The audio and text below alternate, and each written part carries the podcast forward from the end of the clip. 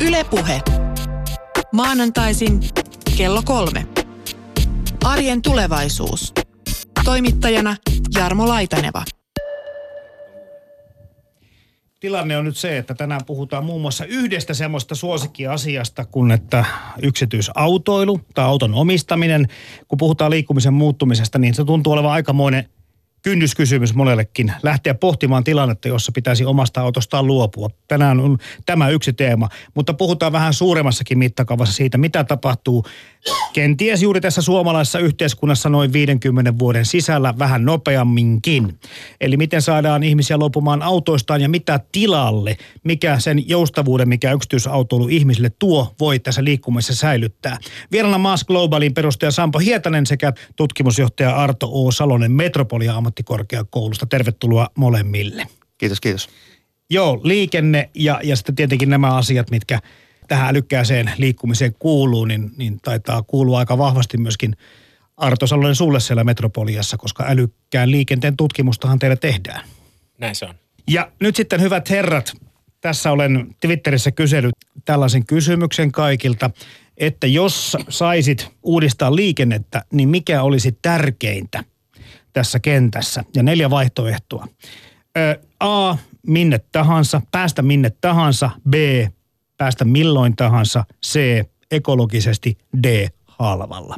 Ja nyt mä kysyn teiltä valistuneet arvaukset. Käydään läpi tämä kysely, johon tulee kyllä kivasti ääniä ja muitakin vastauksia. Sitten vaikka viittavalle neljä ennen kuin lopetellaan tätä lähetystä. Mutta mitäs itse epäilisitte, että mitä meidän kansalaisemme ovat ja kuulijamme mieltä? No mä varmaan veikkaan, että, että kaikki haluaisi kyllä sitä, että, että, että niistä saasteista päästä eroon, että se olisi ekologisesti. Mutta sitten todellisuudessa kyllä ne sitten haluaa sitä halvalla ja sitä vapautta ja muutakin. Et mä luulen, että varmaan voi olla ekologisesti halvalla jompikumpi näistä, mutta tota niin, kyllä ne varmaan kaikki kohdat pitää täyttää. Näin sanoo Sampo Hietonen, mitä sä Arto on Salonen. No kyllä mä veikkaan, että se minne tahansa siellä kanssa mielissä kailuu. Ja tietysti se on iso kysymys, se on arvokysymys, että onko se ekologisesti vai jotenkin muuten. Kyllähän se tällaisessa vastauksessa sinne kirjataan. Mutta sitten kun lähdetään arjen käyttäytymistä katsoa, niin raha puhuu yllättävän paljon, että siinä mielessä ihan samalla linjoilla Sampon Katsotaan, eli ekologista ja edullista hintaa on tässä povattu. Ja, ja vielä tosiaankin tämä kyselyhän on vuorokauden voimissaan, mutta tämän lähetyksen aikana, jos käytte vastaamassa, nyt siellä on 50 ääntä tullut ja se on Twitter-kyselyksi ihan hyvä. Käykää äänestämässä itse, niin katsotaan sitten vaille neljä, mitä mieltä kuulijat tästä hommasta ovat. No aloitetaan tämä kuitenkin sillä tavalla mutkan kautta tulevaisuuteen katsoen. Onhan tässä arjen tulevaisuudesta kuitenkin kyse. Saatiin tuossa ihan hetki sitten iloisia uutisia tasavallan presidentin kansliasta vauva uutisia, jolloin voisinko lähestyä tätä kysymystä myöskin sillä tavalla, että, että millä tavalla ensi helmikuussa syntyvä uusi Suomen kansalainen mahtaa liikkua 50 vuoden kuluttua tai jopa sitä ennenkin. Niin, no mä toivon, että varmaan sitä ennenkin jo tapahtuu jotain, ettei vasta 50 rupea asiat, asiat hälle menemään. Luulenpa, että hän tulee olemaan sitä sukupolvea, josta niin kuin aika iso osa urbaaneista on jo, että se ei ole mikään hirveä kiire ajokortteihin. Luulenpa, että ei tule ajokorttia ajamaan koskaan. Luulenpa, että ei myöskään joudu itse miettimään sitä, että millä se mihinkin menee. Hetkinen, mä jäin miettimään, että mä katsoin sitä tilastoa Tukholmasta ja se 18-20-vuotiaiden nuor, nuorten ihmisten niin kuin ajokortin välttely oli kyllä melkoista. Jo en muista ihan tarkkaan, muistako kumpikaan 9 prosenttia taitaa olla se, mitä ne enää ajaa sitä. Eli 9 prosenttia näistä kortin... Niin Jotka vois ajaa, voisi niin ajaa. ajaa. Se on kyllä pieni luku. Kulkuneuvojen omistaminen kaupungissa on lähinnä riesa. Se mm. on siellä se syy. Siit, siitä tulee niin aika paljon arjen haasteita. Jos sä kerran pääset toisillakin tavalla helposti kulkemaan, niin silloin se ydintä kohde menee se ihmisen käyttäytyminen. Eli ydintähän on se, että miten mä pääsen liikkumaan, eikä se, että miten mä omistan mahdollisimman paljon erilaisia kulkuvälineitä. Eli mä väitän, että tämä ydinasia tulee korostumaan ja ei, ei siellä tota, muutaman kymmenen vuoden päästä enää mietitä niitä kulkuvälineitä. Ne on toissijaisia kysymyksiä, mutta liikkumaan silti halutaan päästä ja sitten millä liikutaan, niin se on, se on sitten ihan toissijainen juttu. Niin mä luulen, että tällä samalla kaksikymppisellä nuorukaisella, joka nyt sitten selvikuussa syntyy, niin se isompi kysymys tulee olemaan, että kun se on, jos mietitään verrataan tuohon kännykkään, ei meitä enää kiinnosta, että miten ne meidät yhdistää, ne vaan yhdistää siellä taustalla. Sitten kun se on tehty helpoksi, että sitä ei tarvitse enää funtsia siinä, pääset joka paikkaan, pääset koska tahansa ja se on asia hoidettu, niin seuraava kysymys tulee, mikä on mun mielestä paljon isompi kysymys meidän niin kuin kaikille on se, että hei me on sieltä, sieltä ajoista, kun ollaan oltu roomalaisia, niin se on muistaakseni noin 90 minuuttia, mitä me käytetään liikenteessä. Hei, nyt, nyt se on niin kuin kaksi katta rattis vähän niin kuin, vähän niin kuin uh, tuhlattua aikaa – se saadaan takaisin, niin se kysymys tulee olemaan, että mitä se haluaa tehdä siinä aikana, kun se on tuolla liikenteessä. 90 minuuttia, että mihin sen käyttää, onko se töitä, hauskanpitoa, kaikkea muuta. Että kun me puhutaan näistä automaattisista autoista, jotka varmasti on siinä vaiheessa jo tuolla liikenteessä, niin eihän ne tule olemaan autoja. Ne tulee olemaan olohuoneita, jumppasaleja, ravintoloita, mitä kaikkea, tämän tyylisiä. Eli et kysymyshän tulee paljon enemmän olla, että hei, meitä kiinnostaa se meidän aika. Se on se arvokkain osa voi toimittaja parat, kun pääsee ravintolalla töihin ja kotiin tulevaisuudessa. Kyllä. mutta, tota, mutta hei, tuossa ennen jo Sampo Hietanen, kun aloitettiin tämä lähetys, niin sanoit tuossa, että autoteollisuus on onnistunut lobbaamaan oman tuotteensa niin kuin maailmanlaajuisesti niin hyvin läpi, että, että se, sen vaikutukset todellakin tuntuu vielä pitkään. Onko siitä nyt tosiaan kyse tästä, kun se Arto Sulonen sanoi tuossa äsken, että omistaminen ei ole tulevaisuudessa se juttu. Mutta se juttu on nyt ollut aika pitkään, monta kymmentä vuotta se juttu. Mitä tässä on niin kuin tapahtunut teidän mielestä? No, mä, mä sanoisin, että alkujaankin mistä se on lähtenyt, niin kyllä se on se vapaus meillä isompi. Se, se vapaus on todella iso asia. Et siis pitää ihailla Henry Fordia siinä, että kun T-Fordi tuli, niin tämä koko Open Highway, se, se vapaus mennä mihin tahansa, koska tahansa, niin se on tosi iso unelma. Ja, ja, ja niin sen pitää ollakin. Ja oikeastaan se auton omistaminen on ollut ainoa, joka on pystynyt täysin täyttää sen, että sä voit ihan minä vuorokauden aikana tahansa voit ajatella, että vitsi mä lähden nyt tästä jäämerelle ja sä voisit.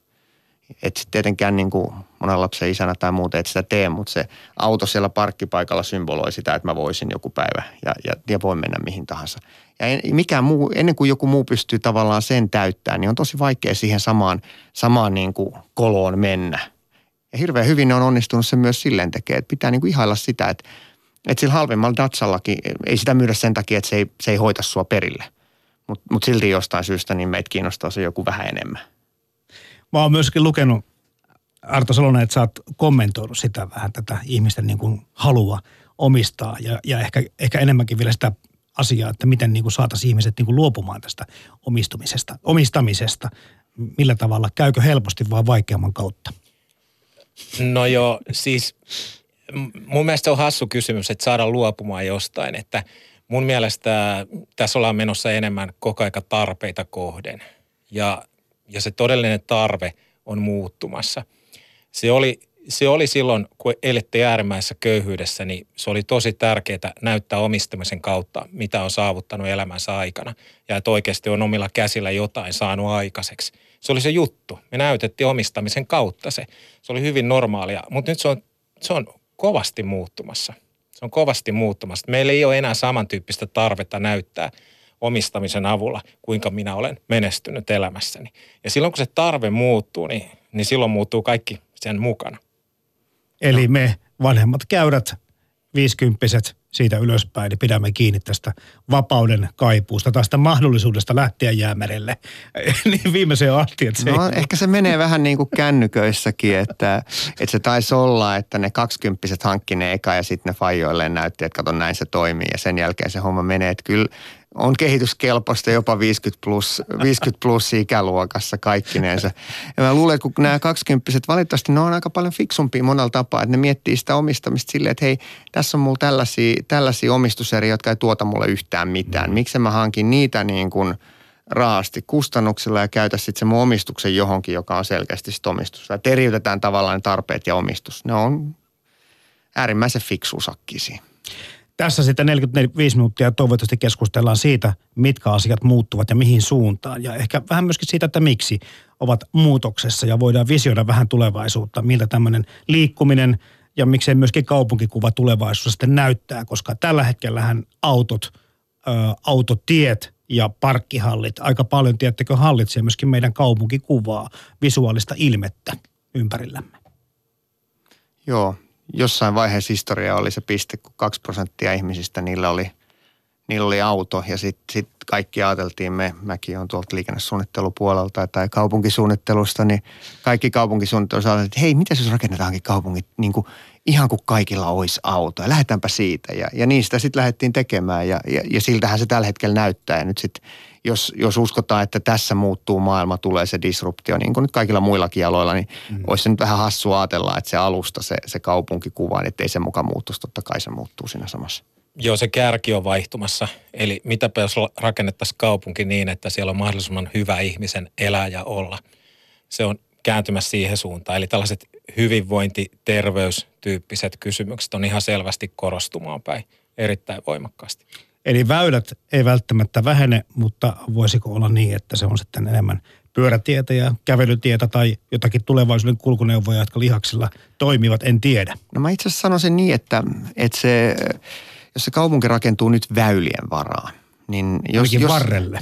Niin, ja se, se niin kuin koko homma rakentuu silleen, että sä katot, niin jos, niin kuin jos mä näytän tässä mun viittä sormea, niin tämä näyttää Helsingiltä ylöspäin. Suurin piirtein silleen ne menee. Ja, ja jos se tästä, tästä niin kuin muuttuu niin, että se perusparadigma ei enää olekaan se, että kaikilla on se auto, niin se tarkoittaa silloin sitä, että se rakentuukin hubien varaan. Siis tämmöisten, niin kuin, miksi näitä nyt sitten sanotaan, keskusten. Pää, pääsääntöisesti varmaan niin kuin asemat, juna-asemat, rautatieasemat, jossa sitten niin kuin vaihdetaan muotoa, että tuut vaikka jollain dronella tai tai segveillä tai jollain, jollain automaattisen ajoneuvolla johonkin, jossa sitten vaihdat. Ja, ja se olennainen kysymys sille kaupungille tulee olemaan se, se piste, missä vaihdetaan, niin onko se, onko se hukattu aikaa vai onko se sun aikaa? Tämä maas, minkä olet sitten perustanut, ja nyt tämä on niin isommaksikin vähän Sampo Hietanen muuttumassa tämä järjestelmä, siis liikkuminen palveluna. Sitten tämä WIM-sovellus, ja sitten vielä kun puhutaan tästä digitaalista alustasta ja liikkumisesta palveluna, niin ehkä olisi hyvä vielä käydä läpi tätä asiaa, että tämä terminologia tulisi meille kaikille enemmän vielä tutuksi. Me ollaan puhuttu sunkaan pari vuotta sen näistä asioista, mutta paljon on tapahtunut siinä välissä tai tässä parin vuoden aikana. Myöskin Arto Salosen kanssa ollaan vuosi sitten puhuttu älykkään liikenteen muuttumisesta ja, ja asiat on mennyt eteenpäin ja on semmoisia uutisia, mitä olisi kiva vähän käydä tässä läpi, miten Suomi voi olla esimerkkinä koko muulle maailmalle, kun puhutaan älykkäästä liikenteestä. Mutta käydään läpi tämä maas vielä liikkuminen palveluna.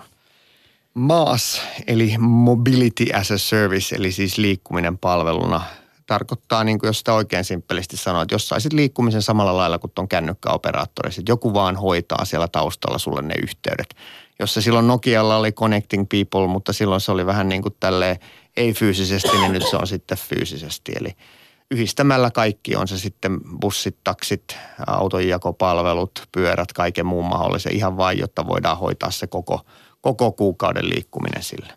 Niin, mä tässä kattelin näitä tämmöisiä kuukausmaksuja, mitä se voisi tarkoittaa kenties. Esimerkkejä tietenkin on monenlaisia, koska on monenlaista liikkumista ja monenlaista tarvetta. Mutta tämmöinen yksi esimerkki voisi olla se, että 250 euroa kuukaudessa maksat tätä liikkumispalvelun maksua. No mä voin kertoa, että mun autollainen lyhennys on 300 euroa. Ja tietenkin sitten, onko se kaksi vai kolme tonnia se arvonalennus per vuosi keskimääräinen auton kustannus keskimääräisellä ihmisellä Suomessa, jossa vanhat autot on vähän yli 500 euroa. Kyllä. Just olin tuossa Kanadassa, niille se on 10 000 dollaria siellä, se on aika normaali. Sitten siihen päälle tulee varmaan joskus käytöt busseja ja varmaan joskus käytöt takseja ja kaikkea käytän. muutakin. Eli, eli aika paljon siihen menee kaikkinensa. Ja nyt jos lähtee siitä, että pitäisi saada sen saman raha meillä, niin me todennäköisesti pystytään hoitaa kaikki asiat paljon kätevämmin. Et käytä sitten sitä taksia, anna palaavaa ja siltikin todennäköisesti säästät siellä siinä. Saat, Käytät kaikkia muitakin. Saat myydä sen mulle ja kaltaisille niin tässä lähetyksessä. no niin, tässä ruvetaan tekemään kauppaa. Mutta tämä, maas, äh, liikkuminen palveluna, miltä tämä nyt Arto Sonnen kuulostaa sun korviin, jos puhutaan siitä, mitä tulevaisuudessa nimenomaan ihmiset ovat vailla, ei omistamista vaan palvelua? No erittäin hyvältähän se kuulostaa. Siis me on yritetty näitä liikkumisen ratkaisuja ratkaista sillä, li, liikkumisen haasteita ratkaista sillä tapaa, että ollaan lisätty kalustua. Hirveästi erilaisia kulkuneuvoja tähän planeetalle ja me nyt nähdään ne lopputulemat. Et meillä alkaa olla Mannerheimilläkin, Mannerheimin tielläkin sellaista pätkää, missä ei oikein ihminen enää pysty asumaan, kun on niin paljon lähipäästöjä siinä. Ja Oslostakin ollaan kuultu, että rajoittaa siellä liikennettä ja Pariisista, Madridista, Madridista saman, samantyyppistä. Että kyllä tämä jotenkin niin kuin, tämä tie on nähty, että se ei ole se ratkaisu, että lisätään kalustoa. Eli nyt pitäisi ne olemassa olevat, olevat välineet saada niin kuin oikeasti käyttöön ja sitähän tämä tarkoittaa tämä mobility as a service tyyppinen lähestyminen. Eli yhdistellään erilaisia nykyisiä kulkuneuvoja, ajoneuvoja, mutta se, että kaikkia tietystikään ei ole vielä nähty, niin tähän järjestelmään saattaa pystyä niin kuin liittymään monet muutkin asiat kuin pelkästään nämä moottoriajoneuvot, mistä äsken puhuttiin. Joo, kyllähän se idea on, että kyllä, kyllä sinne niin kuin, jotta voitaisiin yllättää ihmisiä ja tehdä niille niin kuin toinen toistaan jännittävämpiä wow-palveluita, niin varmasti tänne lisääntyy. Että koko aika tulee erinäköisiä kyytipalveluita, tulee erinäköisiä välineitä. Just on Dubaissa testattu tätä itsekseen lentelevää tämmöistä niin kuin nelikopteritaksia ja siis kaikki tämmöiset. Kyse on vain just siitä, että ne, jos ne kaikki jää erilliseksi välineiksi, niin se ei, kun se täyttää aina vaan se yhden pienen palikan. Mutta jos sä saat ne kaikki osaksi sitä palettia, niin sinne syntyy myös se ekosysteemi, jossa, jossa oikeasti voidaan palvella sitä asiakasta. Koska siis pitää muistaa, että se auto on tähän asti kuitenkin ollut ainut, joka voi hoitaa joka ikisen matkan. Mm-hmm. No, sitten teillä on tämä WIM-palvelu, joka on siis sitten kännykkä, muun muassa kännykkäsovellus. Joo, Wim on, lähti oikeastaan siitä, että kun jos meinaa pärjätä markkinassa silleen, että pystyy tätä tekemään, niin pitää olla sit oikeasti yhtä hyvä kuin se auto. Ei se, ei se sillä tule, että sitä käsketään ihmisiä, että älkää, älkää, älkää ostako autoja. Ne ostaa ihan kiusallaankin auto. Pakko, jos meinaa tehdä, niin pitää tehdä jotain parempaa. Ja mä oon koko aika siihen niin kuin satsattu, että no mikä, mikä se olisi, että edes joillekin me oltaisiin sitten niin kuin parempia. Tota, kun ihmisiltä kysyy, että mikä se on se juttu siinä autossa, niin sanoin, joo, kyllä mä tämän työmatkat ja nämä mä voisin hoitaa ja nehän mä nyt sille hoidankin, mutta se on se viikonloppu, että mä haluan, että mä, se on tossa noin. Ja mä muistan, kun yksi se taksikuski sanoi, että niiden kun mä Espoosta joskus vaimon kanssa tykättäisiin käydä kaivopuiston rannassa ihan vaan katon lähteä päähänpistosta. Ja tämä Wimhän tarkoittaa päähänpistoa ja ja sitten se sanoi, että no mutta se hoituu, että se kato kuuluu pakettiin, että meet vaan taksille. Ja sitten sanoi, että no, tämähän on hieno. No eihän me kyllä sitä ikinä tehdä, mutta, mutta ainakin mä voisin mennä. Tämä nimi on vielä silleen hauska tarina, että me, mehän käytettiin oikein, kun saatiin investoreja, niin käytettiin oikein Lontoosta hienoja tämmöisiä toimistoja, jotka yritti keksiä 2000 nimeä ne meille saa aikaisemmin. Mikään niistä ei oikein osunut. Meillä oli tekninen johtaja sanoi, että nyt se on kulkaa silleen, että se pitää maanantaina olla se nimi tai minä arvon sen tosta noin. Ja sitten se oli meidän meidän Jonna, joka sitten katsoi näitä vastauksia ja sanoi, että eikö toi päähänpisto tuntuu kaikilla olevan, että sen pitää täyttää sitä päähänpistoa, joka on tämä WIM. Ja sitten lauantaina laittoi sen meille ja kaikki on tuuhan se ihan selvästi. Jonna sai champagnepullon ja nämä sai paljon rahaa nämä Joo, konsultit elää ja voivat hyvin myöskin tulevaisuudessa luultavasti. Tota, miten WIM toimii? Siis se on kännykkään ladattava tällä hetkellä appsi. Kännykkään ladattava appsi, jossa jos tällä hetkellä on hienoa, että meillä on täällä Suomessa ollut niin nopeasti kaikki lähtenyt. Että siellä on siis HSL, niin kuin kaikki joukkoliikenne, mitä meillä täällä Helsingissä löytyy. Siellä on hirveä autoja ja sitten siellä on kaikki, kaikki lähitaksin ja Taksi Helsingin kaikki taksit. Eli oikeastaan suurin, oikeastaan kaikki se, mitä täällä pääkaupungissa on, likimain kaikki se, mikä täällä, täällä löytyy ja hirveätä vauhtia me sinne lisätään koko ajan. Ja ne saat sitten joko sille, että maksat ihan vaan käytön mukaan tai sitten tämmöisenä niin kuin kuukausipakettina, että ei tarvitse enää miettiä sitä, miettiä sitä hintaa. Hirveä vauhtia me lisätään koko aika sinne lisää. Että. Miten se kaupunkipyörät? Kaupunkipyörät itse asiassa on sitä koko kesä integroitu, mutta siinä oli vähän tämmöisiä sanotaanko teknisiä ongelmia. Me päästiin siihen tuossa niin kuin itse asiassa just viikko pari sitten siihen, että saatiin ne integroitua, mutta sitten todettiin, että eipä nyt lanseerata, kun ne on kohta lähes taas pois, että lanseerataan ensi kevääksi sitten osaksi sitä pakettia sille, että saat niissä paketeissa hurruuttaa menemään niillä pyörilläkin niin paljon kuin haluat. Ja itse asiassa tuossa viime viikolla julkaistiin tuolla Briteissäkin auki Birminghamin kaupunki. Okei, eli maailmanvallatus on niin kuin hyvässä Kyllähän, kaikilla startupeilla pitää olla hurja maailmanvallatussuunnitelma. tota, tämä, to, tämä älykäs liikenne tai, tai tulevaisuuden liikenne, liikkuminen varmasti on näissä, tuossa jo sanotkin Arto, on aika monta kaupunkia, jossa ja varmaan aika pahempiakin saasteenpesiä on olemassa jo, että, että siellä pidetään sitä kasvosuojia. Toki, toki johtuen muustakin kuin pelkästään liikenteen aiheuttamista päästöistä. Äh, mutta tota, missä, millä tolalla Suomessa tämän, niin kuin tämän liikenteen ja liikennekulttuurin tutkiminen mahtaa olla? No se on aika lailla ehkä teknisvoittosta, että se kaipaisi sellaista kokonaisvaltaista näkemystä. Että jos me katsotaan nyt liikkumista kokonaisuutena, niin kyllähän siellä on käsittämättömän kova tämä terveysbuumi, joka on vallalla. Mistä on seurausta se, että kaupunkipyörät lähtee liito oikeasti. Että meillä on niin kuin 10 500 matkaa keskimäärin Helsingissä kaupunkipyörällä joka päivä. Se on, se on kova, kova juttu ja siellä on, siellä on motivaattorina ehkä se, että me ymmärretään, että mä saan terveitä elinvuosia lisää tätä kautta ja mä vältän ehkä vakaviakin sairauksia tätä kautta. Ja jotenkin niin se älykkäin liikkuminen meneekin ehkä sen hierarkian mukaan, että me tosiaan nämä lihasvoimaratkaisut käytetään aina kun mahdollista ja sitten vasta lähdetään katselemaan jotain muita. Ja sieltä ehkä sitten tulee nämä tällaiset joukkoistetummat jakavammat mahdollisuudet. Ja jos nekään ei pelitä, niin sitten vasta mennään yksin jollakin omistuksessa olevalla välineellä. Mm. Mutta sitten tässä on just jänni juttu, että kun, kun me, me varsinkin me liikennesuunnittelijat ollaan aika teknokraatteja, me lasketaan kaavoja ja pistetään ihmisiä putkiin ja tehdään kaikkea tämmöistä näin, niin sitä aina unohtuu sitten, että tuossa oli yksi ehkä mielenkiintoisimpia tutkimuksia, mitä mä oon nähnyt, oli Pohjois-Italiassa tehty, kun se on aika lailla faktaksi todettu, että ihmisen niin semmoinen hyväksyttävä etäisyys lähimmälle joukkoliikennepysäkille on noin 500 metriä. Melkein mistä tahansa, niin se saat on sama. Sitten ne olikin testannut, että mitäs jos, jos se kävelymatka onkin kaunis. Siis eli se on kaunis ympäristö se nouskin melkein kahteen kilometriin, joka muuttaa itse asiassa niin kuin muuttaa koko tämän rakenteen siitä, että miten me voidaan suunnitella, että jos me rakennetaankin kauniita ympäristöjä. Ja samahan pätee, että niin kuin, kun aina on, että mitkä on ne kaikkein asuttavimmat kaupungit maailmassa, niin semmoista kuin Melbourne ja, ja Vancouver, jossa itsekin käy, niin ne on todella käveltäviä kaupunkeja. Että se meinaa tulla niin kuin siis se, että sulla on, ei vaan se, että sä voit kävellä, vaan että se on niin kuin mukavaa. Että se on niin kuin kaunista, siellä on kiva mennä. Niin nämä on inhottavia, nämä on insinöörille tosi vaikeasti laskettavia yksiköitä. joo, kyllä. Paljon satsata kauneuteen. Joo, joo, joo, joo. Mutta tästä tullaan tällaisiin isoihin, totu, isoihin totuuksiin, että se on se hyvyys, totuus, kauneus vaan aika, aika pysyvää niin kuin ihmislajilla. Siitä me digataan. Ja sitten toisaalta nämä asiat, mitkä oikeasti elämässä ratkaisee, niin ne kääntyy aika hankalasti numeroiksi, niin kuin esimerkiksi kauneus. Ja kyllä se nyt siltä näyttää, että autokaupungit ei ole se tulevaisuuden juttu. Jos me halutaan päästä siihen, että jokainen ihminen pystyisi olemaan kaikkea sitä, mitä ihminen parhaimmillaan voi olla. Eikö se olisi riittävän ylevä tavoite vaikka kaupunkisuunnittelulla? Kuulostaa hyvältä. Mm. Joo, että kyllä joku voi sanoa, että ihanteellista. Come on. E- e- eihän me nyt voida mitä rujouksia lähteä tavoittelemaan. Niin meidän täytyy pystyä lausumaan yleviä ihanteita, joiden perään me lähdetään sitten ja sitten katsotaan, kuinka pitkälle päästään. Mutta tavoitteitahan määritellään siksi, että ne määrittää meille toiminnalle suuntaa.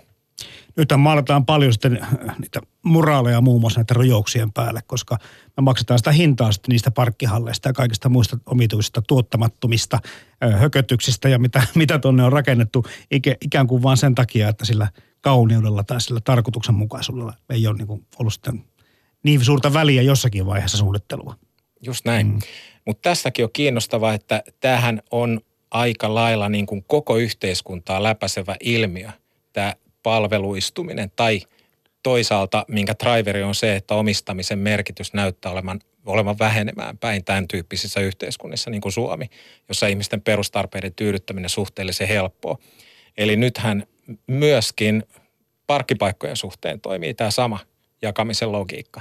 Eli esimerkiksi Barking-sovellus on sama juttu parkkipaikkoihin. Meillä on kaupungissa paljon suljettuja parkkipaikkoja, jotka on kuitenkin siellä tyhjillään ja, ja tällä sovelluksessa saat niitä käyttöön näppärästi. Eli kyse on siitä, että jos meillä on pääomia ja ne seisoo tyhjän panttina, niin kuka voittaa? Ei, ei kukaan. Eli, eli otetaan käyttöön se, mitä meillä on tehokkaasti. Luulen, että se on niin kuin strategia, jolla myös tulevat sukupolvet jotenkin noteraa, että hei, olitte jäljillä, no- ettekä no, vaan sohinut niin kuin sinne ja tänne. Mutta jakamistalous on siis tätäkin niin kuin liippaa aika läheltä, koska aika monelle niin kuin elämän alalle ja sektorille sekin on tulossa. Ja jos me pystytään jakamaan edes ne vähät tulevaisuuden parkkiruudut, mitä tänne tulee jäämään, niin sehän on valtavaa kehitystä. Noin on. Mm. Joo, ja se tuntuu, että se jakamistalous, siitäkin varmaan käytetään niin monenlaista ja varmaan saanut vähän kirosanan merkityksenkin, mutta nyt kyse on siitä, että, että resursseja jaetaan fiksusti ja yleensä ne tuppaa toimia silloin, jos joku palveluistaa sen, että joku ottaa ne riskit siitä välistä pois ja hoitaa vaan, että että asia toimii. Että sitähän se Airbnbkin ja moni muukin näistä tekee, että ne vaan ottaa sitä riskiä pois. On niillä aina lieveilmiöitä, mutta kyllä se, se vaan tehostaa niin montaa niin paljon asioita, että kyllä ne varmaan tullakseen, niin kuin on jäädäkseen tullut.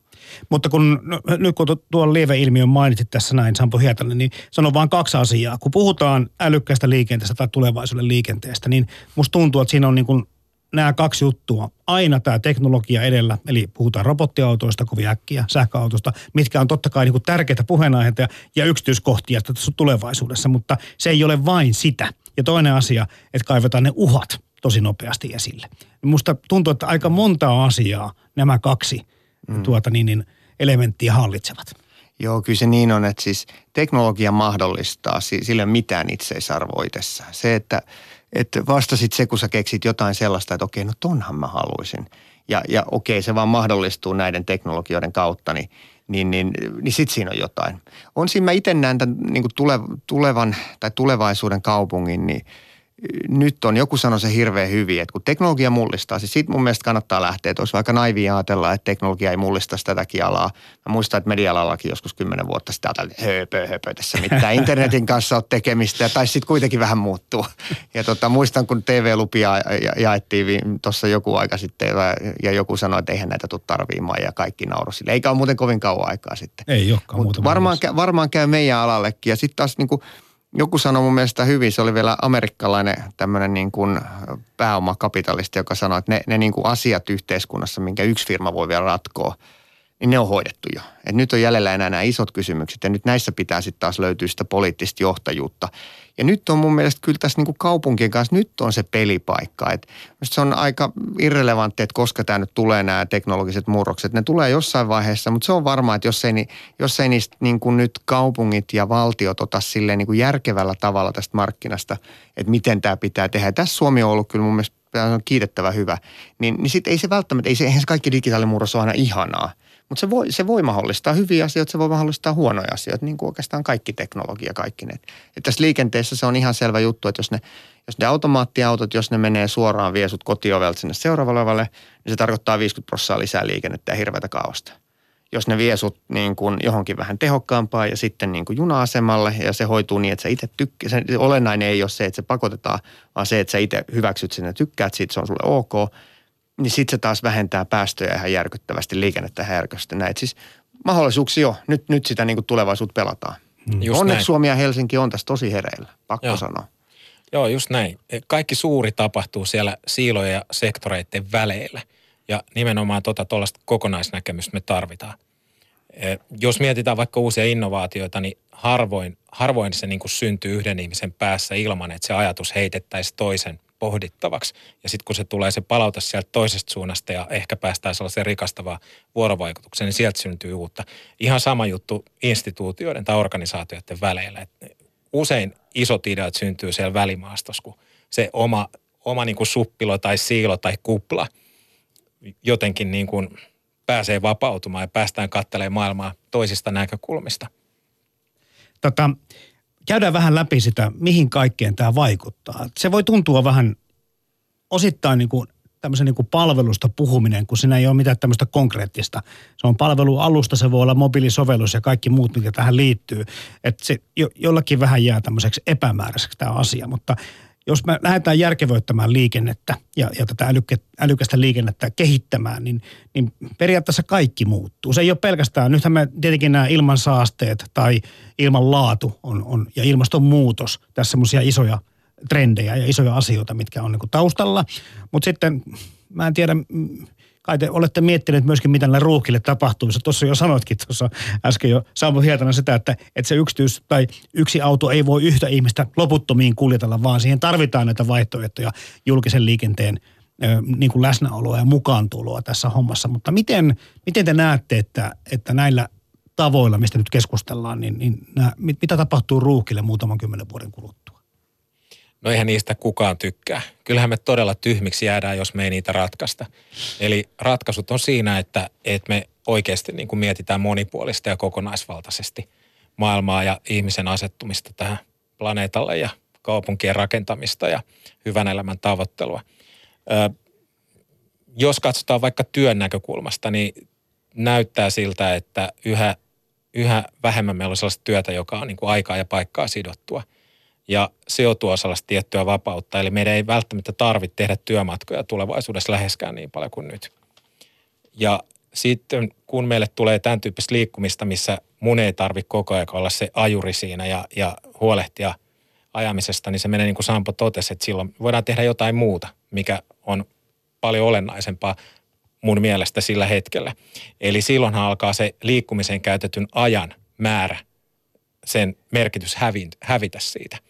Eli voidaan ottaa itse asiassa aika hidas liikkumistapa, koska katsotaan, että hei, puolitoista tuntia, tuossa mä saan ton duunin tehty, että sehän natsaakin aika kivasti.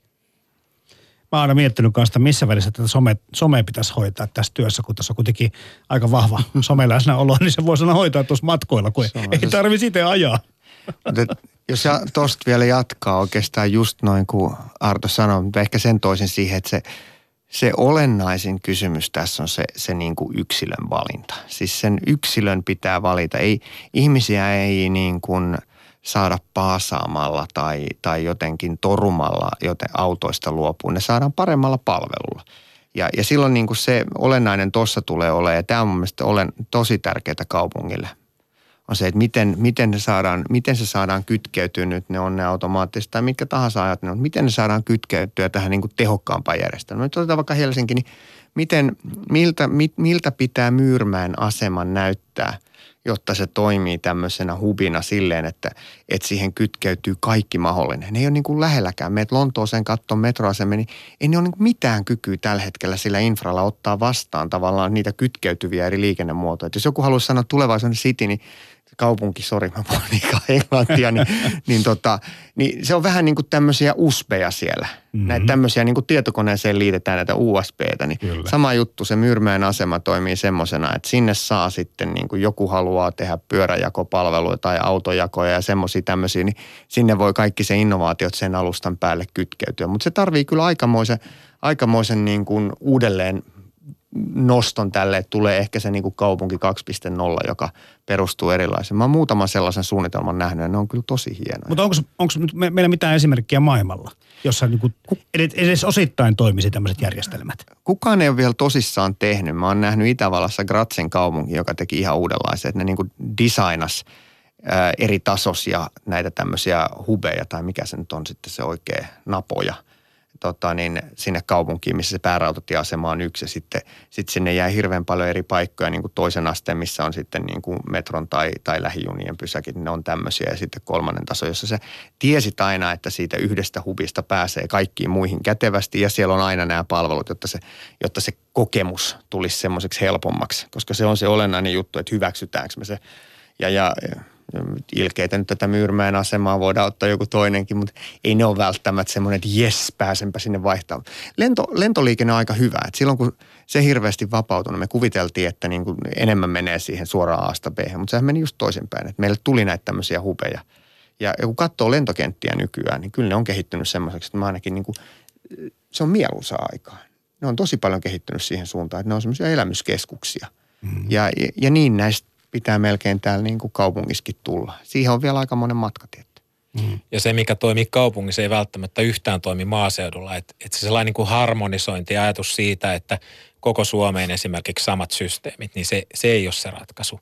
Et, et tästä, niin kuin mekin ollaan puhuttu nyt aika lailla kaupunkisuuntautuneesti, että et se, se se ei, ei mene niin, että sitten jossain pienellä paikkakunnalla olisi ihan samat ratkaisut, jees, mitkä on suuremmassa kaupungissa. Saati sitten ihan, ihan maaseudulla. Mutta mut isot, isot muutosajurit kuitenkin niin näyttäisi olevan aika selkeitä. Eli, eli se just, että se menee se ihmisen käyttäytyminen enemmän tarvetta kohde ja se sellainen omistamisen kautta elämässä aikaan saadun näyttäminen vähenee – ja terveys- ja hyvinvointitrendit näyttää olevan vahvasti voimistumaan päin.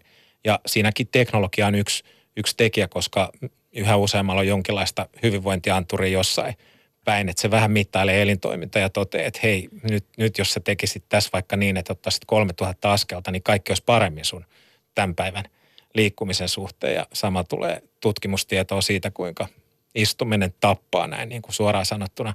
Että et jotenkin niin kuin, se, on, se, se on aika makea tämä tämä niin kuin voimallinen kokonaisvaltainen muutos, mitä me tässä eletään. Ja sen, niin kuin, sen kokonaisvaltaisuuden ymmärtäminen olisi, olisi ehkä sitä, mikä auttaisi niin kuin sanottamaan tätä ilmiötä niin, että siihen on helppo niin kuin erilaisista arvonäkökulmista lähestyviä ihmisten samaistua ja ymmärtää, että ei kyse ole nyt mistään juupas eipäs leikistä, vaan oikeasti siitä, että miten me rakennettaisiin niin sellaisia yhteiskuntia, sellaisia ympäristöjä, joissa ihmiset vois kukoistaa. Hmm. Kello on 15.40 täällä. Meillä vieraana Maas Globalin perustaja Sampo Hietanen sekä tutkimusjohtaja Arto Salonen Metropolia ammattikorkeakoulusta. Tulevaisuuden liikenteestä keskustellaan. Ylepuhe.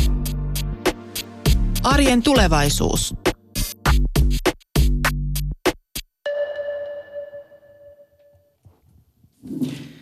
Joo, tämä on kiinnostava tuossa, mitä, mitä tota Arto Salonen kerroi, että se, että, että kun me puhutaan nyt tästä liikkumisesta ja liikenteen muutoksesta, niin, niin ekana tulee mieleen tämmöinen, tiedätkö vaan, niin kuin työmatka. Mutta sitten kun se tuossa kerroit, niin todellakin asuminen, asuminen saattaa muuttua myöskin palveluksi.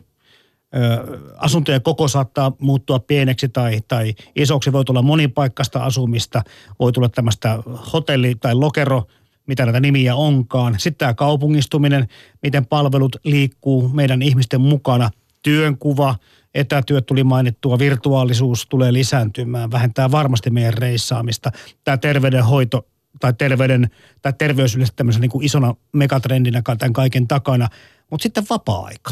Mä, mä oon nähnyt hyvin monta tämmöistä arviota siitä näistä edellisistä, miten ne tulee muuttumaan, mutta en ole kyllä nähnyt sitä, että – miten tulevaisuuden tutkijat ja futuristit ja muut ovat sitten miettineet, että mitä ihmiset kenties mahtavat tehdä sillä yhä kasvavalla vapaa-ajalla. Vaikka tästäkin on olemassa kyllä erinäköisiä visioita siitä, että jos työ, aika ja vapaa-aika yhdistyy, niin onko se enää vapaa-aikaa tai muuta, mutta miten mahtaa tapahtua? Mitäs me tullaan, ollaanko me sillä tavalla niin kuin edelleen samanlaisia kuin nykyään, että meitä kiinnostelee tämmöiset mökkiasiat ja lomat, kylpylät – reissaaminen vai, vai mitä tapahtuu meidän tulevalla vapaa-ajalla? Mitä tiedätte siitä? No ehkä voisi ajatella, että sellaista se, mikä koko aika lisääntyy, on elämykset. Siis elämyksistä maksetaan niin tämmöistä immateriaalisesta asiasta, ollaan valmiit maksaa suhteessa ihan hirveän paljon enemmän kuin joskus ennen. Ja, ja vaikea kuvitella, että tämä trendi tässä mitenkään taittuisi, että se, se menee kohti, kohti sellaisia. Liikenteessähän on tämmöinen jännä trendi ollut on se Helsingistä tai missä muualla tahansa, että kun se työperäinen liikkuminen vähenee, niin vastaavalla tavalla tai jopa enemmän lisätään sit sitä, niitä matkoja, jotka on sitten niin kuin vapaa-ajan, vapaa-ajan puolella. Et sitten niin kuin me halutaan ehkä, että jos me pystytään enemmän tekemään vaikka kotoa töitä tai kaikkea muuta, niin sitten sit se rupeaa kyllä, rupeaa kyllä tympäännyttää ne seinät siellä ja halutaan olla liikkuvia. Mä itse uskon kanssa, että tämä tämmöinen nomadi eläminen, eli että – että ei olla, ei olla niin kuin yhdessä paikassa, vaan niitä kokemuksia haetaan. Ja totta kai siinä sekoittuu ihan hirveästi se työ, koska nuoret hakee paljon enemmän merkitystä siitä työstä, niin se on niin kuin vaikeampi ja vaikeampi myös niin kuin erottaa niitä toisistaan. Tämä on iso, iso trendi, mihin, mihin viittaa tämä merkityksen hakeminen. että kyllä se näyttää siltä, että elämyksetkään ei niin kuin ole se ylinkerros, vaan nyt niin kuin selvästi ollaan menossa vielä suurempaa kohti. Eli ihmiset haluaa liittää omaa arkeansa osaksi isompaa kokonaisuutta. Ja sitä kautta me tehdään asioita, jotka antaa meille ö, elämälle tarkoituksia ja sellaisia jaloja päämäär, pää, päämääriä, jotka resonoi meidän syvimpien arvojen kanssa. Ja tämän tyyppiseenhän meillä on tilaa enemmän, kuin meillä on enemmän sitten niin kuin vapaa-aikaa ja, ja ajatukselle niin kuin paikkoja. Et mä uskon, että luonto on yksi sellainen paikka, missä ihmiset kokee jotain suurta liittäessään oman elämänsä osaksi suurempaa kokonaisuutta. Ja tällaiset luonto, luontokokemukset, niiden jahtaaminen ja ö, sitä kautta merkityksen löytäminen on varmasti nousussa. Taide, kulttuuri, väitän, että on nousussa, koska se antaa myös mahdollisuuden rikkoa sellaisia totut, totunnaisuuksia ja löytää jotain toisenlaista. Ja sehän aina ihmismieltä kiehtoo, että jos me pystytään vapautumaan siitä omasta ahtaasta tavasta nähdä tämä maailma.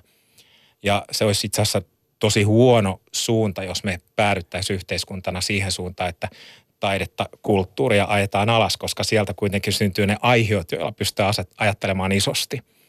Ja, ja en haluaisi nähdä, että ne on, ne on niin kuin häviämässä ihmisten vapaa-ajasta.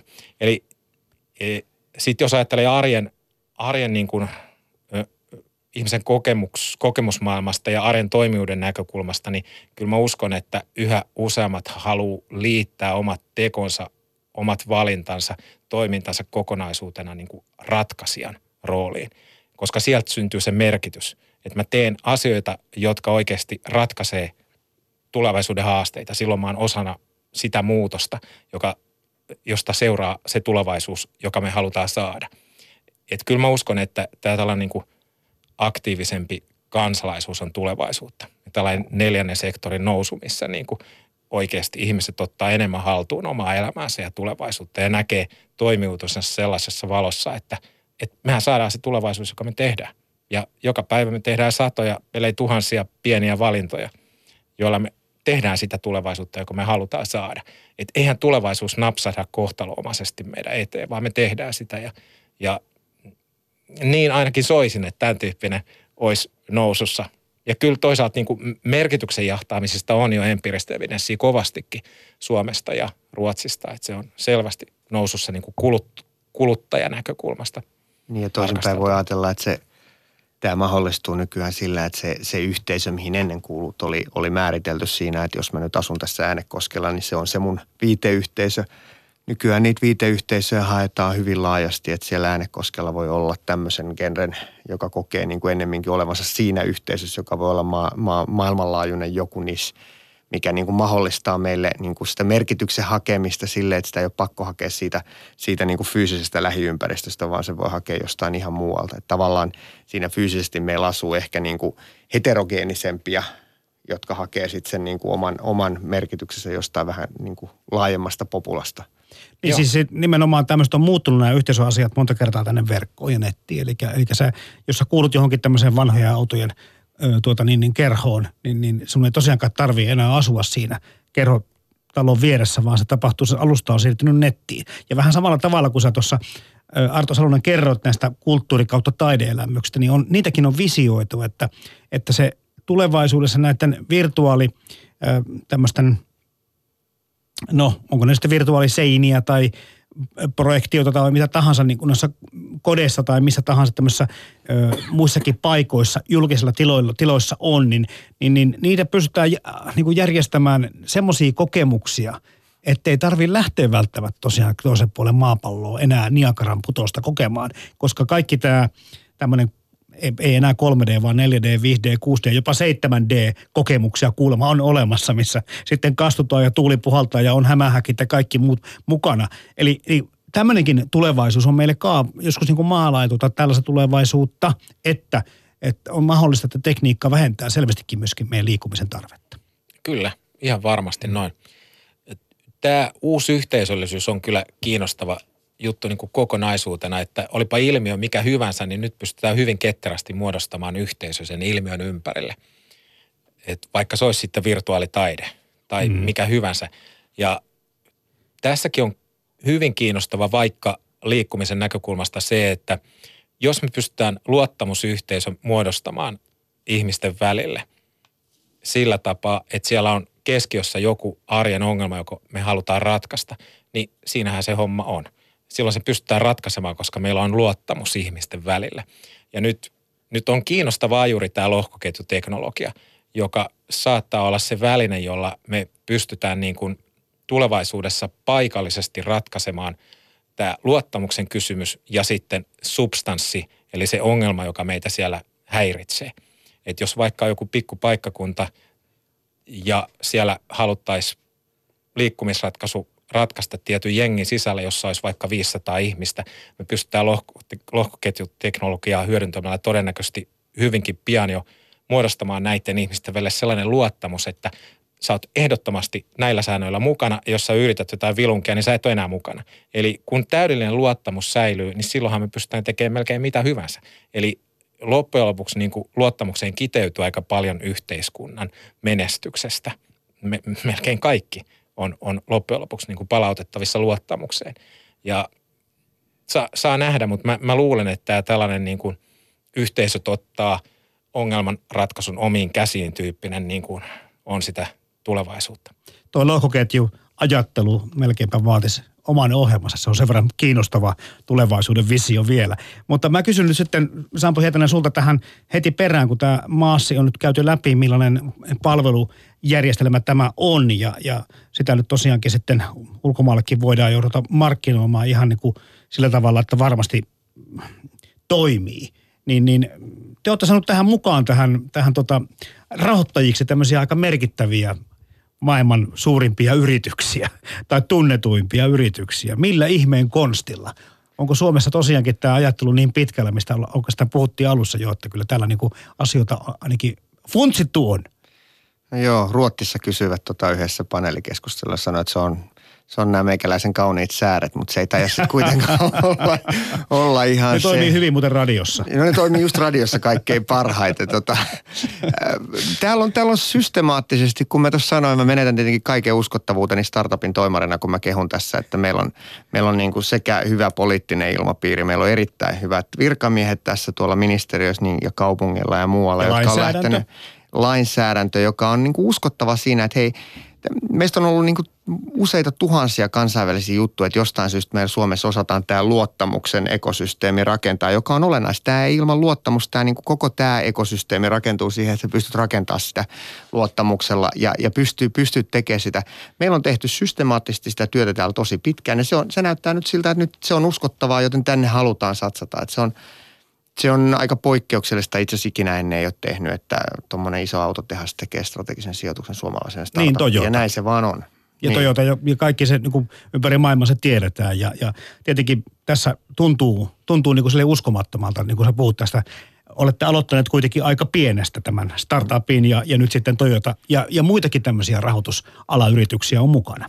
Joo, siellä on IOJ, joka on Japanin suurin rahoituslaitos ja Transdev oli jo ihan ensimmäisenä, joka on yksi maailman suurimmista joukkoliikennetoimijoista ja on Denso, joka on taas sitten niin kuin rakentaa tonne, tonne, tonne autoteollisuuden osia, mutta on myös suomalainen Veho, joka on jo mm. alkujaankin ollut ja ollut niin kuin ihan pääsijoittajia tässä hommassa kyllä joo, itsekin vähän hymyilyttää välillä, että miten ihmeessä ne on nyt ottanut tämän näin tosissaan, mutta se on selvää, että jokuhan tämän homman hoitaa ja meillä on vähän semmoinen asenne tuolla toimistolla, että miksei mukamme. Mutta kun autot näyttelee kuitenkin vain yhtä tiettyä osuutta tässä koko järjestelmässä ja tulevaisuuden palveluissa, kun puhutaan liikkumisesta, niin, niin, niin se on ehkä vähän erikoistakin, että, että maailman suurin autonvalmistaja lähtee mukaan tämmöiseen bisnekseen. No, jota... Me on juteltu tosi syvällisesti kaikkien oikeastaan autotehtaiden kanssa ja yllättävänkin korkealla tasolla ja jatketaan sitä. Ja ne kyllä kaikki näkee sen, että, että kyllä tämä homma muuttuu. Jos, jos mietit näin päin, että tämä on noin 10 000 miljardin e-, euron vuotuinen niin kuin business – ja jos tämä on menossa täysin uusiksi ja siitä on 85 prosenttia ihmisen kulutuksesta on siinä autossa kiinni, niin on se nyt päivän selvää, että mikä siellä on se osa, mikä niin kuin disruptoidaan, että se on se auto. Ja, ja autoteollisuus kyllä näkee sen, että tämä ei ratkaista näitä tulevaisuuden ongelmia sillä, että jokainen omistaa auton, vaan jollain muulla. Ja totta kai ne haluaa olla siellä, missä se on se maailman kärki. Ja tällä hetkellä se nyt vaan on Suomessa. Mm. Eli tässä oikeastaan keskustelu johtaa siihen, että myöskin suuret autotehtaat ovat havahtuneet siihen todellisuuteen, että, että liikkuminen voi olla tosiaankin palvelua. Ihmiset ei välttämättä tulevaisuudessa, kun tässä on puhuttu pitkin tuntia siitä, että omistamisen tarve tulee hiipumaan. Se on noin. Mm. Jo, jos sä menet siikaamaan nyt isojen autotehtaiden strategiat, niin kyllä siellä liikkumispalveluyhtiö on se, mihin suuntaan ne on kääntämässä strategiaa. Ei ne ole enää niin kuin autojen valmistajia kiinnostavaa on tietenkin se, että, että minkälaisia sitten avauksia Maasilla tai, tai Vimillä se tulee olemaan. Tässä jo tuossa pikkusen jo valotikin tuossa puoli tuntia sitten Sampo Hietanen tulevaisuutta, mutta kerro vähän jotain. No niin. joo, kyllä täytyy sanoa, että ensinnäkin Suomessahan aukeaa nyt ensimmäinen tammikuuta se laki, joka mahdollistaa sen, että meidän on mahdollista tehdä niin kuin palvelu, jossa saat ihan kaiken täältä. Ja se on kyllä siis ihan mahtava lainsäädäntö. Suomessa tullaan laajentaa tosi paljon. Tämä on se, tämä on se hubi, missä halutaan olla. Nyt niin kuin Briteissä avattiin Birmingham, nyt avataan sitten Amsterdam, Antwerpen, Wien, Singapore. Oli muutamia muitakin, jotka ei jo tässä unohtaa todennäköisesti Saksassakin katsotaan, siellä on muutama sellainen. Berliini ja München on aika hyviä. Berliini on tosi hyvä kaupunki, mutta katsotaan kuin nopeammin siihen. No miten muissa maissa lainsäädäntö ja, ja ikään kuin tämmöiset asiat, mitkä, mitkä saattaa tulla pikkusen jossakin haasteella vastaan? No voisi sanoa, että lainsäädäntö ja muu laahaa jäljessä, ei se meitä niin kuin suoranaisesti estä. Suomessa se mahdollistaa sen, että tänne on helpompi investoida. Että meidän markkina, jos me halutaan tästä ottaa niistä miljoonista ja miljoonasta työpaikoista, jotka tässä jaetaan myös uusiksi ottaa kiinni, niin on se, että meidän markkina on sen pari vuotta muita edellä. Me voidaan olla, pitää myös sitä ihme olla oikeasti se iso markkina. Me voidaan olla tosi kiva markkinalaboratorio. Hmm. No miltä se kuulostaa, Arto Salonen, sun korviin siinä, että, että Suomella olisi tämmöiset aika isot niin kuin pelinappulat käsissään, kun puhutaan arjen tulevaisuudesta liikkumisen osalta? No erittäin hyvältä. Siis mua lähinnä niin kuin on häirinnyt se, että aika vähän täällä nähdään sitä, kuinka iso mahdollisuus tämä on vaikka Suomelle. Et siinä, siinä kun intialaiset alkaa puhumaan niin kuin siihen tyyliin, että 2032 heillä Intiassa ei enää niin kuin liikkumisesta ja liikenteestä tule päästöjä, niin pitäisi jo aavistaa, että ollaan suuren äärellä – vaikka niistä puheista, puheista ei toteutus kuin 10 prosenttia, niin ollaan suuren äärellä. Eli tässä on oikeasti tapahtumassa niin isoja asioita, että niiden, niiden niin kuin tekijäksi ryhtyminen, niin, niin se tarkoittaisi sitä, että kyllä tässä niin kuin hommia riittäisi aika monelle suomalaisille, kun ne nyt aavistettaisiin oikein ja lähdettäisiin niin kuin tekemään, eikä nysvättäisi. Ja tässä on hyviä virtoja menossa. Jos me täällä saadaan joku systeemi pelittää hyvin, niin skaalautuvuus on aika lailla globaali – et meillä on neljä vuoden aikaa esimerkiksi, mikä on tosi kova etu. Totta. Kyllä. Jos täällä tosiaankin järjestelmät toimii, ne toimii ympäri maailman. Kyllä se näin Kyllä, on. Joo. Hei, neljä minuuttia aikaa visioida tulevaisuutta. Minkälaisia kuvia te näette siitä, miten ihmiset liikkuvat, millä liikkuvat, missä liikkuvat? Jos me pannaan sitten sinne tuota helmikuussa syntyvän lapsen varhaiskeski-ikään, eli 50 vuoden kuluttua, niin mitä kaikki on voinut tapahtua?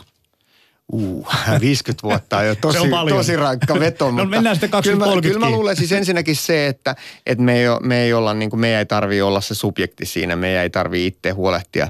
Me vaan ilmoitetaan, mihin mennään. Ja, ja nyt, nyt puhutaan sitten siitä, että ei vaan lähiympäristössä, vaan että maailma on auki sulle. Koska jos mietitään, ihmiset haluaa unelmia – jos se auto toisen unelman sulle sanotaan semmoisella neljän tunnin perspektiivillä, niin miksei muka sulle voisi olla koko maailma kätevästi avoin. Ja mä uskon, että me päästään aika nopeasti siihen, että se on enää meille aika niin kuin – ei silloin ole niin väliä. Se, se, se kuuluu sulle, sä voit olla tänään Chicagossa ja huomenna täällä. Ja se on normaali. Me joskus naurettiin, mä muistan kun mun setäkö se oli, kun soitti Saksasta, että tämä matkapuhelin, tämä toimii, täältä mä voin soittaa. Ja se nauratti silloin, että on ihan hirveä juttu. Ei tämä olisi mitenkään mahdotonta juttu. Että et sulla on vaan niin kuin koko maailma on sulle auki. Se on se lähtökohta. Ja sitten toisekseen vielä se, että et sun ei sitä asiaa tarvitse miettiä. Sä, sä vaan mietit, mitä sä haluat tehdä siinä siirtyessäsi mm. jolloin niin kuin tämä ei tavallaan se turha asia, koska yksi, yksi varmaa juttu siihen 50 vuoden päähänkin on se, että me halutaan olla laiskoja ja me halutaan pitää hauskaa. Näin se varmaan ei, menee. Ei muutu. Entäs Arto, mitäs, minkälaisia omia ajatuksia sulle tulee tästä? No toihan oli komeata kuvailua. Tuohon päälle vielä se, että me halutaan kuitenkin löydä, löytää niin kuin tarkoitus olemassaololla ja se syntyy niin kuin tekemällä asioita, joilla on merkitystä – Eli me halutaan liittää itsemme sellaisiin isoihin kokonaisuuksiin, jotka oikeasti on meidän mielestä mageita juttuja. Ja se, se antaa sellaista suuntaa, joka oikeasti niin kuin motivoi ihmisen heräämään uuteen päivään uteliaalla mielellä. Väitän, että tässä ollaan sille ison äärellä, että ei, ei ole vaimenemaan päin nämä äänet ja nämä motiivit. Mm. Ja kyllä se kuva varmaan on niin, että ne kaupungit on kauniita. Niin ja kaupungista ne tulee jatkumaan ilmeisesti te olette varmaan samaa mieltä siitä, kuten kaikki poikkeuksetta vieraamme, vieraamme ovat olleet. No on tässä toisenlaisiakin vaihtoehtoja, Onko? mitä on. Mä en tiedä riittää. Meidän pitää ottaa toinen ohjelma siitä. Että. Meillä oli Twitterissä siis kyselystä tänään, että jos uudistaisit liikennettä, olisiko tärkeintä päästä A, minne tahansa, B, milloin tahansa, C, ekologisesti D, halvalla. Ja te hyvät herrat, C ja D, eli ekologisesti ja edullisesti ehdottelitte ja kyllä te aika jäljillä olitte, mutta 37 prosenttia vastaajista sanoi, että ekologisesti olisi tärkeintä päästä liikkumaan. 28 prosenttia sitten kuitenkin vastaa, että milloin tahansa.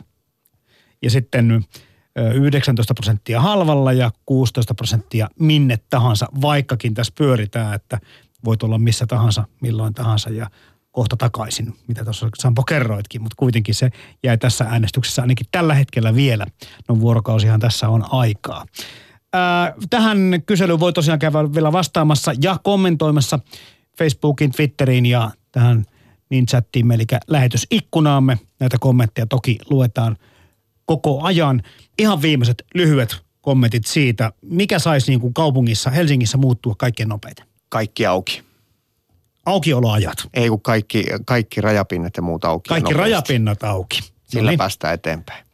No sellainen ison kuvan tavoittamista lisää haluaisin saada.